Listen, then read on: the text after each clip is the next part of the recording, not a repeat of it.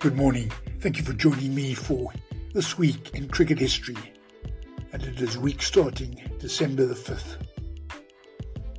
And on December the 5th, 1988, Big Merv Hughes took an amazing hat trick.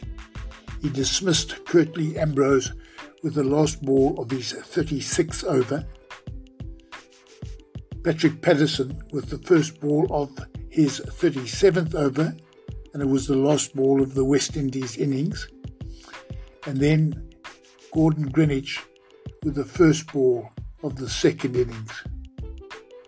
He finished up with a match analysis of 13 for 217, but the West Indies won the test match comfortably.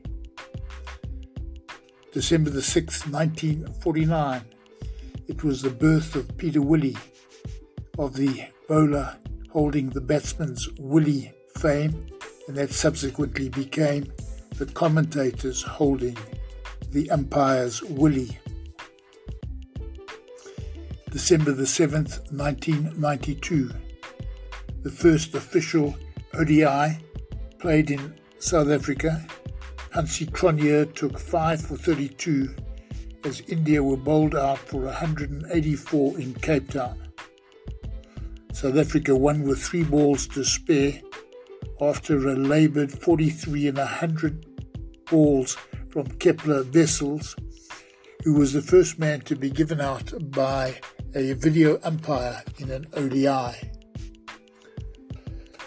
On December the 8th, 1961, Jackie McGlew carried his bat for 127 against New Zealand in Durban and South Africa made 292, which proved enough, although they were bowled out for 149 in their second innings. They sneaked home by 30 runs, with Peter Pollock on debut taking 6 for 28 in the second innings and 9 for the match. New Zealand were all out for 166. On December the 9th, 1932, Joe Partridge, the great Rhodesian fast bowler, was born. He played 11 tests for South Africa, taking 44 wickets. And on December the 16th, 2005, Sachin Tendulkar finally equalled Sunil Gavaskar's record of 34 test centuries. He went on to score 51. And on December the 11th, 1963, Graeme Pollock and Dennis Lindsay made their debut in the drawn test match between Australia and South Africa in Brisbane.